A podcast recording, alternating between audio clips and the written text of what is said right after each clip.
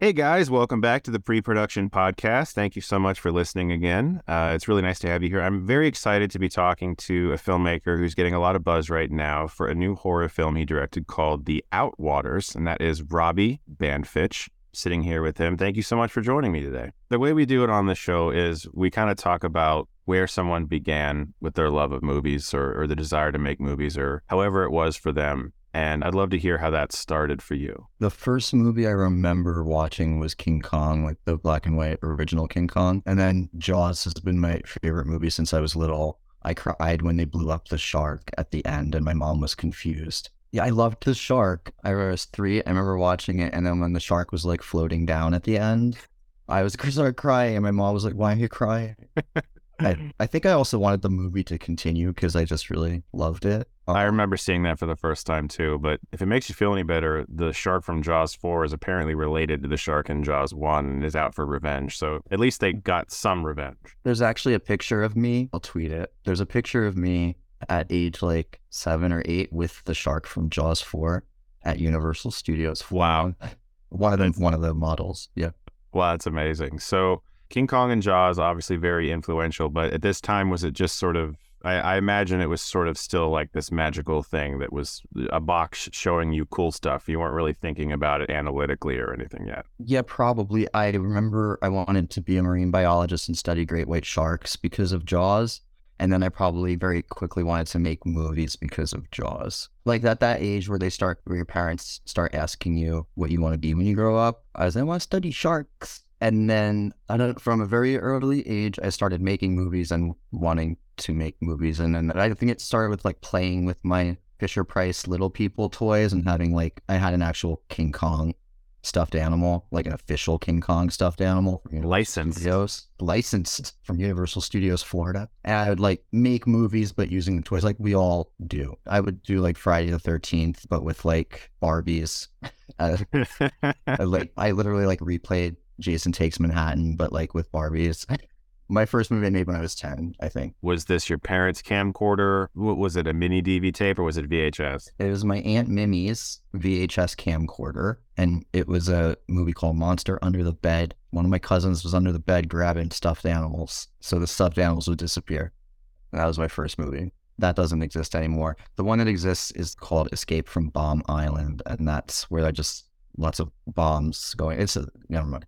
These are great titles, though. I mean, I completely understand what it's about when you say the title. I would.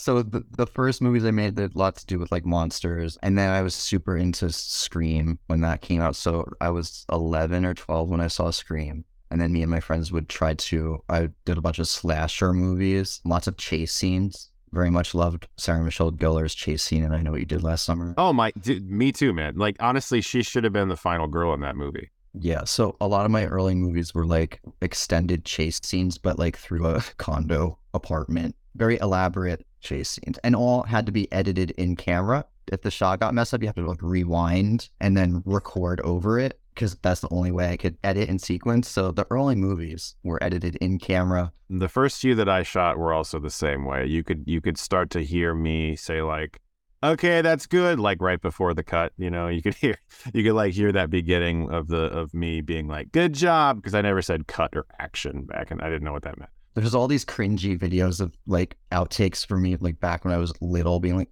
and action. I have no idea how many movies I made when I was in middle school and high school. Do you know the old black and white 50s movie, The Wasp Woman? I've heard of it. I did a remake called the reptile woman, which I filmed in black and white with this like rubber Dilophosaurus mask from Jurassic Park. My first experience of Psycho was actually the remake. So when was that? 1998. So it was, was 98. So I loved it because it's a great story and it had great actors in it. And I didn't really know the old one. So that was my first yeah. experience of Psycho. And so I did a remake of Psycho as well. It was a musical remake featuring dance numbers. My mom must have known I was gay then to Britney Spears. remake of Psycho, dance numbers to Britney Spears, Hit Me Baby One More Time, and Mr. Boombastic. You're just talking the greatest hits of my sixth grade. yeah. yeah. I was Norman Bates, and we, I did the shower scene with my friend Nancy, who's now the voice of the flight attendant in The Outwaters. So that That's so cool. Oh my God. Yeah, I had a I had the Hit Me Baby One More Time cassette tape. It was the first. No, I'm sorry. it was the oh, second. It was the second album I ever got. The first album was a one-hit wonder called "Return of the Mac" by Mark Morrison. so you're making you're remaking Psycho. You're inspired by Vince Vaughn and his wonderful portrayal of Norman Bates. And, so, and I, if you watch that movie today, I'm I'm trying to do Vince Vaughn's like intonations. I was like, oh, he was so weird in that movie. Saw Candyman when it came out on video, so I was eight, seven or eight. What you're saying is that you basically were allowed to watch kind of whatever you wanted, and that kind of helped you get close to the horror thriller genre. Is, is that kind of like where you most found yourself comfortable in the, in that space? Yeah, uh, the most of my early movies throughout middle school and early high school were horror. Then I started getting more serious. Like my high school period of favorite movies was Gummo, Requiem for a Dream, Donnie Darko, Jackie Brown, Magnolia. My high school films got a little like darker, and there was one called Beyond the Shutters, which was a girl who got like abducted and was stuck in the basement of a house, black and white, and pretty dark. Actually, I wrote a poem based on that title, and I got called into the guidance counselor's office to make sure I was okay. I was like, no, it's art. I don't want to use the word familiar. I guess I understand what you mean. Like everything you're saying is is very relatable to me. I didn't get in trouble in school, but if I did get in trouble, it was probably because of something from my imagination that I might have drawn. And they're like, "This looks creepy." I'm like, "Oh yeah, I mean, oh, are you going to do something bad at school?" No, it's just a monster. You know, it's and so people would get, you know, there's that period where they're concerned about you. So I'm curious for you since you started making movies at such a young age, did you immediately think like I would like to do this professionally or was it simply like no, I just love doing this and it's fun and it's exciting to me? I always knew that I wanted to yeah, be a director and make real movies. But I also always knew that if I was even making movies with my friends that would still make me happy. I wanted to be a director professionally, but I also knew that as long as I was making things and trying to get better each time, and that that was also fine, which is probably how I was able to like work at a nonprofit for nine years in my 20s through my early 30s and like be sane. I knew I wanted to go to film school and all of that. So a lot of my high school projects, basically, I didn't want to write a paper, so I would convince the teacher to let me make a movie instead. So there's a like, for example, some science class, like somehow convinced the teacher to let me make a documentary on the Jersey Devil, which exists on YouTube. But like when YouTube first started, so I uploaded it in like 2006 or seven or something, and the quality is not great, but it does it does live there. Devil of the Barrens I went down to South Jersey and just interviewing random people, trying to figure out if they believe in the Jersey Devil or not. I actually found multiple people that told me personal stories of like, I was like wound up in people's houses. I'm like, wow, 16 or 17 in random people's houses. They're talking about their encounters with the Jersey Devil. So obviously, you never really stopped working on things like this. This was a continuous process to just refine your craft. Well, from like age 10 all the way through graduating from college. I went to School of Visual Arts in Manhattan, majoring in film. So all the way from age 10 to 21, I was constantly making things. I must have made 50 shorts and then my thesis film. And usually I had to do one or two end of the year films for school. But then I did stop because I moved to Hollywood and started working in, in the film industry. And I was just working in the film industry and reading scripts and like working every day on film. So I, I wasn't I was trying to write, but I would kind of be like exhausted with film stuff, and I, I have stopped making after a couple years in Los Angeles. I kind of missed the East Coast. I moved back home, got stuck a little bit, and then I moved back to LA, and that's just the first job I got was like nothing related to film and started just working and dreaming about making movies again, but I hadn't done anything in a long time. And then when I reached my like 30 years old or something, I was like, wait, I have to like make my movie my, you know what I mean? It's like, wait, wait, I'm like I had the exact same experience. Not the exact same, but I mean with with the 30 thing of thinking, shit, this isn't going to fall in my lap and no one's going to beat down my door with a pile of scripts they want me to make. So I really should write my own and I really need to get good at this. I got an internship at After Dark Films, I almost to die for. That was around 2007, working there for like 2 years. Is that around like the Lake Mungo times? Definitely Lake Mungo was one of our movies that I was yeah. there for. So I remember like looking at the cover art, like the post, uh, being involved with trying to help out with posters, uh, but also I was answering the phones. That was amazing. It was so much fun. I served coffee to John Carpenter, which was like a big day for me. I love Lake Mungo. That's one of my favorites. I really wish Joel Anderson would make another movie, God damn it! But this is something I think is important too for people listening. And, and a lot of guests have brought this up the idea of unpaid work, doing what you love. My plan was I know so much about horror movies. I want to get a job at an independent, it's very specific. So I want to get a job at an independent horror movie company. So I called all of them that I liked. And then I got the interview for the internship, which was unpaid my plan was to just make myself so useful that they had to hire me. So I worked there for like maybe two months for free. And then I was like, all right, but I, you know, I did know more about horror movies. And I think anyone that worked there would kind of like admit this. They knew that I knew more about like horror than most of the people that worked there. So I just made myself really useful. And then I was like, honestly, all right, well, now I need to go get a real job where I get paid. So, you know, bye guys. And they're like, wait, wait, wait. They just hired me. And it was cool because I got to do a little bit of everything. So I answered the phones, made coffee. Do you remember the French horror movie Frontières? Frontiers? Yes. So we worked on that, and I like wrote the trailer, like how the trailer should be. Oh, that's um, cool. Um, and they made it, but it was the red band one, so not a lot of people got to see that one, the one that I wrote. I got to do cool stuff like that, read scripts, give notes on scripts, a little bit of everything. So it was just a whole lot of fun. It was also like their offices were right by West Hollywood. So I got to like finish a day at work and then just go walk down to the gay bars and like party. to me, like everything you're saying is like the definition of make it or break it. You're out there just genuinely trying as hard as you can to be a part of this in any capacity. While reading other people's scripts, I imagine you came across a lot that people around you turned down or at least thought this is interesting. Did that teach you anything about what the industry was looking for? I don't know. I just remember reading a lot of bad scripts, honestly. Yeah. I just like if I, if you want to be honest, like in film school, all I ever heard was there's so many good projects out there, and like it doesn't matter how great your project is. There's a lot of luck. To be real though, like the amount of scripts that I read, if even if one was mediocre, we all got excited.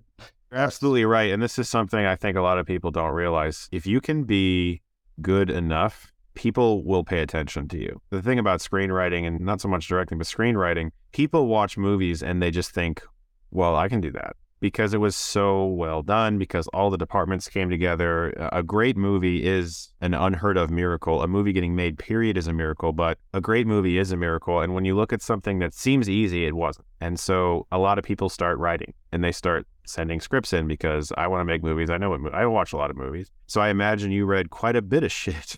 Just the same shit over and over again. And nothing about most of these stuck out as anything other than a carbon copy of your official like screenwriting guidelines plus different character names and details of like what the threat was. A bunch of writers read save the cat thought okay i'm going to do this formula and i'm going to i'm going to break into hollywood. It's my memory of it. I just remember getting really excited anytime something was like not horrible and be like oh guys this isn't horror so after that you said you moved back to new york for a while? Yes i well i had always wanted to go to australia and i thought you only live once. So I quit my job and went to Australia for a month for fun. And then I moved back to New York City because I just missed New York. And then my dad got sick and got cancer, and I moved back to New Jersey. Was in New Jersey during that whole process as he was dying. And I was kind of stuck after he died. I had no money. I was like bar backing at a small gay bar in central New Jersey and working at like Barnes and Noble in the in the film section for like seven dollars an hour. So Luckily, I had enough DVDs to sell all my DVDs and buy a car again to drive back to LA. That's a lot of DVDs. Of course, when, when was this? 2011? Yeah, people still paid money for used DVDs back yeah. then. So this was 2011. But it did, and it was worth it. And then I got back here and got a job working at Greenpeace and just started working and kind of like daydreaming about making movies. Again, I was making movies my whole life constantly up until after I graduated. So I was starting to feel like the itch again. It's an interesting feeling that's difficult to articulate unless you have a passion that you're suddenly not doing, but it does kind of feel like you've been deprived of something. And I went through that a lot because YouTube was a big distraction for me. Making short films as a kid and then into my 20s and suddenly having some success on YouTube, I kind of got really distracted by that and thought, well, this is maybe this is what I'm meant to be doing. I'm sort of doing film stuff, but not really. And it's paying the bills. And I think, like you, right around late 20s, 30, I began to feel like I'm just missing something. Something's not here that I need. back in the early days of YouTube, I had my channel, Some Tips for Life, which was like gay dating cringe. It was all like improv, like awkward between two ferns type of stuff. Like I would do really inappropriate, offensive like interviews and just make them as awkward as possible. But like gay bar rejection tutorial. So I got also was like doing all this YouTube stuff, which was really fun. I made a lot of friends through the early YouTube days, talking like 2008, 9, 10. All my close friends are from that whole time. I was also dealing with my dad dying the comedy thing, the improv comedy stuff on YouTube was just like very fun. Those were the most like uh, wholesome years of YouTube. It felt like everyone on it was nice and doing their thing. And when I started my channel, there were, if you can believe it, there were only like four or five people talking about movies on the entire platform. Like mm-hmm. it was, it's crazy to even think that. But so you started doing YouTube channel stuff and you're in Greenpeace, you said. Mm-hmm. I'm curious at what point movie making came back into your life. Well, there's a thing that happens when you fall in love or feel like you're in love that you want to, it kind of brings out the best in you, you know?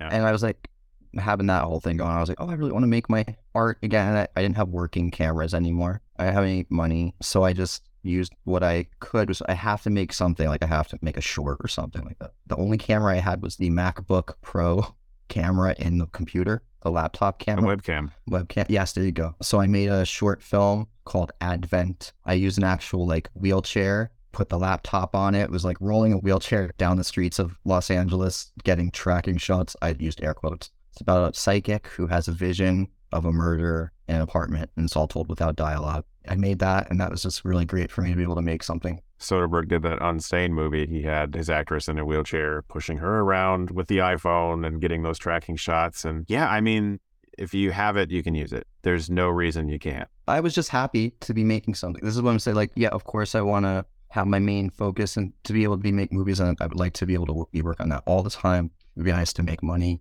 doing that. But I was just happy making that short. So that was the one that got me back into just making things like I always did before. So by that point, I was like five years into Greenpeace, and I was like, well, shit, like I am a smoker. I'm gonna die like soon, probably sooner than most. And um, I better make a feature now. So I made my first, I shot my first feature over the course of two years, black and white. For the people who really hate Outwaters, this will be right up your alley. It's a black and white silent drama, Terrence Malick thing. Most of the movies I made in middle school and high school that were serious didn't have dialogue because I always like the I knew the sound equipment wasn't good enough. So I was like, well, I know I could like tell a story visually, but like I'm not having like shitty sound. So I just did them silent. So I wanted my first feature to be like everything I had learned telling stories so I shot that over the course of two years. And I'm assuming the people who helped you make the movie, you're working around their schedules whenever they're free. Yeah, it was family and friends. And I had been at Greenpeace long enough that I had a sabbatical. So I used the sabbatical to go make my first feature, but I only had my like end of my paychecks. Like it wasn't like I didn't raise money for it. It was just like friends and family. And a guy was able to get a camera, Canon 70D, same camera I shot Outwaters on. It's great. So I made it it's not out yet because it's a silent feature and it needs a score and I didn't have money for that. And I still don't. So it's it's done other than the score. I was looking at your IMDb and it seems like you have a couple things in post that you've done recently. Yeah, so the new one, Tinsman Road, is my new feature that I shot while editing. See, once I get going, I'm like going, going. Like, let's just fucking go. Go, go, go. I had that long break of like moving and cancer with my dad and working at Greenpeace. And then I don't ever want to be in that place again where I'm like stuck not making things. It felt like a waste. If you can come and say, look, I've got three features done and you can just watch them. They're rough cuts, but they're fucking done. And they're like, wow, okay. Or if you have 10 scripts, I got 10 scripts. I wrote them all. If you don't like this one, but you think it's okay, I've got nine others you can read, you know? Well, this is one of the problems now is like I've been having these meetings because of Outwaters coming out yeah. Uh, well, do you have any scripts? I was like, well, no, because I made the the last the last one. I made it already. It's coming. So, I've got movies in the can. They're in the can, but I don't have a script. After this stuff settles down with Outwaters, and then the new one that's coming out is going to premiere at a festival next month in San Francisco at the Unnamed okay. Footage Festival. After all that settles down, then I want to go somewhere. Hopefully, I will have money to go somewhere like write two scripts for a couple months. There's a million projects I want to make, but there's a few that I really, you know, that are up there in the forefront of the brain thing. So, yeah. That's fantastic, though, that you have things done already because a lot of people in the industry, they have an idea of the kind of film that they want, like producers, I mean, and executives. And when they say that, what they mean is they would love to get a script that's like that for their slate that they can develop. But if you happen across somebody who already wants a kind of film that you've made and you can say, actually, I've already got it done, you're a step ahead of the curve having m- movies in the can already. It's strange because I'm a step ahead, but I'm a step back because they still do want to see scripts, and Sure. I want to have a script because I want to make something else after Tinsman Road. But yeah, I'm actually I'm a step ahead, but a step behind. So I'm in purgatory. Let's talk about the Outwaters a little bit because I'd love to hear how this came to be. I loved it. I think it is very unique. I've seen every found footage movie, you know, even like ones people don't talk about. I've seen them. And what I love about your movie is one of the things, anyway, is there are so many visual hints throughout the film early before shit hits the fan, so to speak, that when you see the rest of the movie, you think back and go, oh, okay, so that's what that was. And I love shit like that. I fucking love shit like that. I love when you give the audience a hint of something and you kind of make them go like what the fuck was that? As they watch the movie it becomes clear and you kind of look at the movie in a different light. But it also like i'm not going to give anything away for people who haven't seen it. And i told you this after i saw it. I genuinely feel like the last half of the movie feels like you're watching someone having a psychotic meltdown while holding a camera. You know i've seen like hardcore henry and movies like that where it's just like it, it designed to make you feel like you're watching something really intense and crazy. But the outwaters just felt far more psychologically penetrating than any of those movies. I genuinely really felt unsettled by it. I think it's really good and that people should see it for sure. So first off, just some praise. Thanks for making the movie. No, it's ins- no it's problem. inspiring. no Thank problem, man. You may have to get into some fights over that one when this airs, because you know Oh well, listen, everyone man. feels That that's normal for especially for found footage. I mean, have you ever actually gone and read reviews for the Blair Witch Project? I mean, people I still do every talk- to make myself feel better. There you Uh, go, man. There you go. I mean, people still shit on that movie. So this is my first experience having a movie out in the world, and I made the conscious decision to read everything, at least up until a point. I think I'm getting to the place now where I've read it. You know, I've seen every opinion, but I did make the con- like. I want to know what people think. I always knew that there were gonna have people this that don't like this, but I guess the only thing that really annoys me is when people are like saying that the people that are liking the movie are are like lying. Or, it, or it's like some kind Sure. of conspiratorial hype Yeah. machine. No, the truth is, I followed you. I messaged you and was like, hey, man, your movie looks fucking cool. And you were like, sweet. Thanks, man. You should go see it. And I did. And now we're talking. I've been on this platform for 13 years and I have seen many people go about talking about content. And I have seen many people, some of them big, some of them small, in regards to their viewership, uh, accuse others of things like that. And it's fucking bullshit, man. Like, it's just, it's interesting. I mean, you like what you like. Well, totally fine. If, I'm not talking about like totally fine if you don't like the movie, but it's funny to me when people are thinking that it's it is possible that you may like something that other Yeah. people don't like, and vice versa. Like this is a possibility in the realm of the brain. In reality, like there's not much marketing going. I made the two trailers. Something that's actually very important to me is I, I do hate when I see a poster or a movie trailer and you see the quotes taken from reviews and and some of them are edited or it's like kind of a little bit like one word out of context. Mm. I really am allergic to that. So I made sure that all the quotes from the reviews were not edited and they were true to the spirit of the review.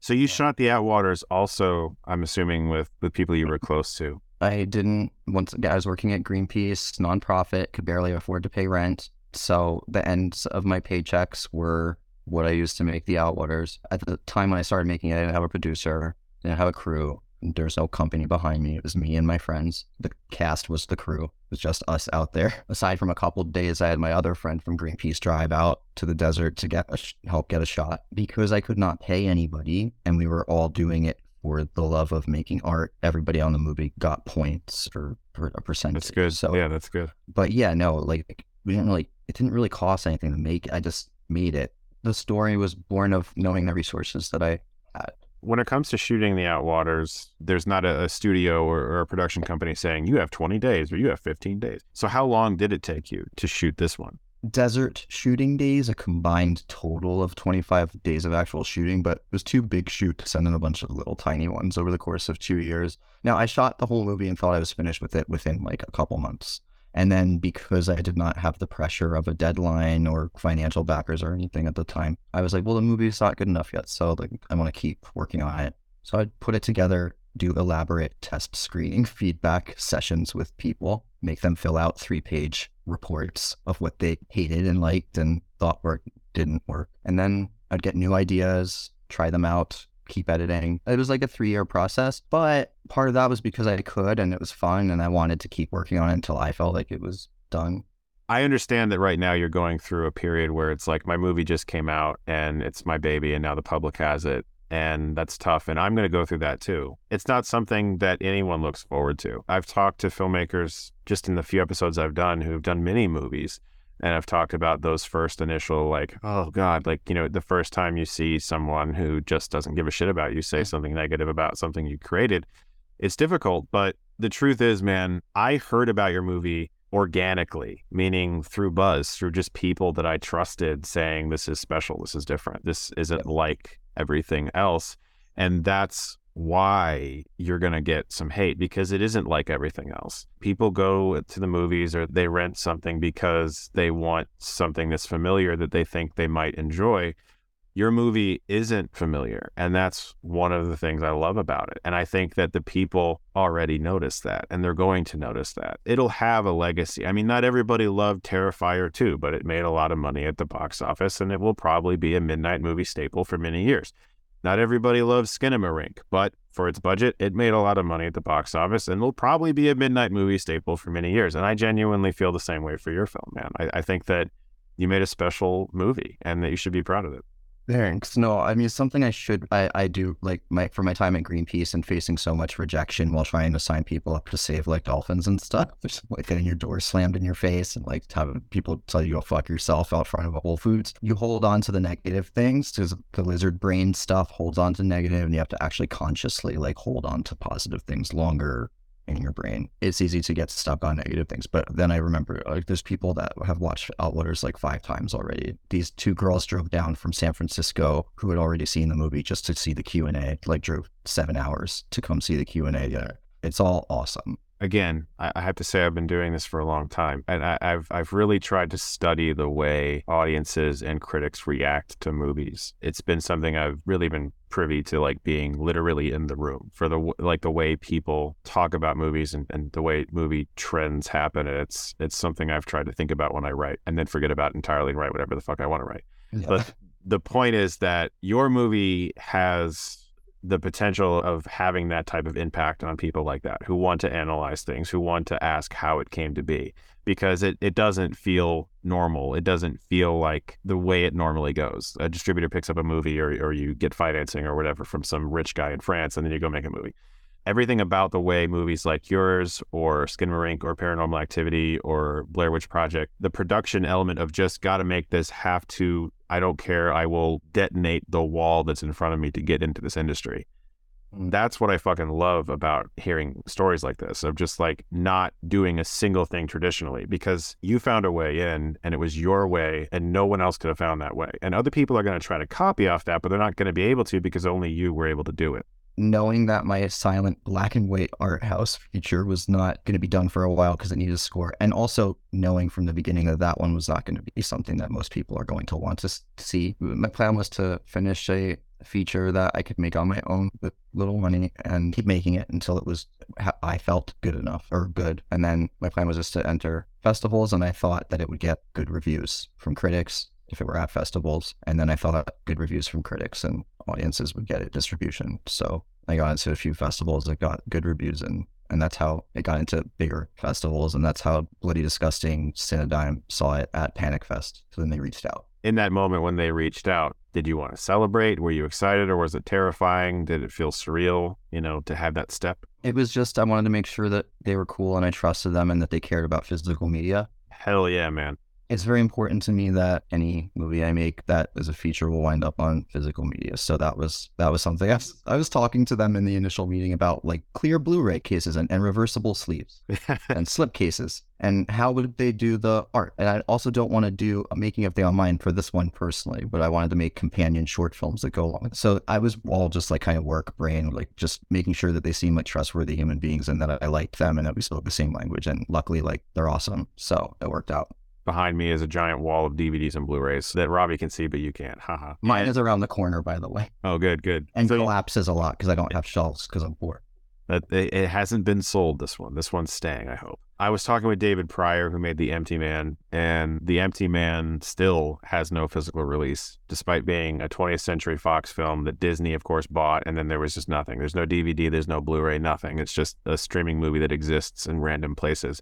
And this is even more strange because David Prior was the behind the scenes director for all of David Fincher's movies from Fight Club to Dragon Tattoo. He worked on the paper bag Fight Club DVD release. All that physical media and at home media stuff was very important to him. And to not have The Empty Man physically released in any way with a commentary is, it hurts him still to this day. So I like hearing that you're that much of a champion for it. I would have never signed anything, and I will continue to never sign anything that doesn't include a guarantee of a at least a Blu-ray release. Yeah, that's smart. So, luckily, my producer Bo Janot, who I asked to help me once the movie had initially been put together and he got to see it. Bo and I worked at After Dark Films together back when I was in my early twenties. So that's how I knew Bo. And he does also post production stuff. He works on Yellowstone and 1923 and The Taylor Sheridan verse. Yes, and he worked on all Gregg Araki's movies, and he's Bo's wonderful. So luckily, like Bo knows what's important to me, and he knows he was, you know, I got him on board with the physical media side of things. That's great. There will be no movie of mine that doesn't have a physical release. And if, for example, like for people that maybe are working on their own things, there's ways you can, if the company that wants to distribute it doesn't want to do a physical media, then you get something in that contract that says you can make your own and sell it on your own. There's a lot of dogma around some of these things, but you also can just say fuck you if you need to. Just do it yourself. I mean, that's been your whole motto is just doing it yourself, just getting it made, irregardless of the, the circumstances. You know, no one's gonna just recognize you in the coffee shop. You- Hey, guy at Greenpeace, you know what? yeah, You should make a movie. yeah, no, Well, look, Yeah. man, I, I mean what I say. I really like your movie. I think it's special. I think it's actually scary. I think it's very unsettling. And I also think it's inspiring. I love seeing movies like this where people just said, gotta make it. It's gotta happen. We're gonna make it. Doesn't matter how long. So thanks for making the Outwaters, first off. And please, to the listeners, check out the film. Well, thank you so much for joining us, Robbie. What's coming up next for you? The new feature, Tinsman Road, is going to premiere at the Unnamed Footage Festival in San Francisco. It's going to play at the Balboa Theater on March 24th, along with two companion films to Outwaters, the prequel and the epilogue short films that I made for the Blu ray initially, That's but they'll play in a movie theater back to back. So, Unnamed Footage Festival, there'll be a few more projects coming up. And Tinsman Road's a found footage shot on mini DV, 4x3, real rugged guerrilla filmmaking That's the way to do it. um, found footage movie that is actually for people that don't like the Outliers is actually totally different. It's more straightforward narrative and characters and it's like a mystery drama with horror. So I'm pretty excited to see what people think of that. Well, thank you so much again, Robbie, for joining us. It was a pleasure talking to you. Thanks.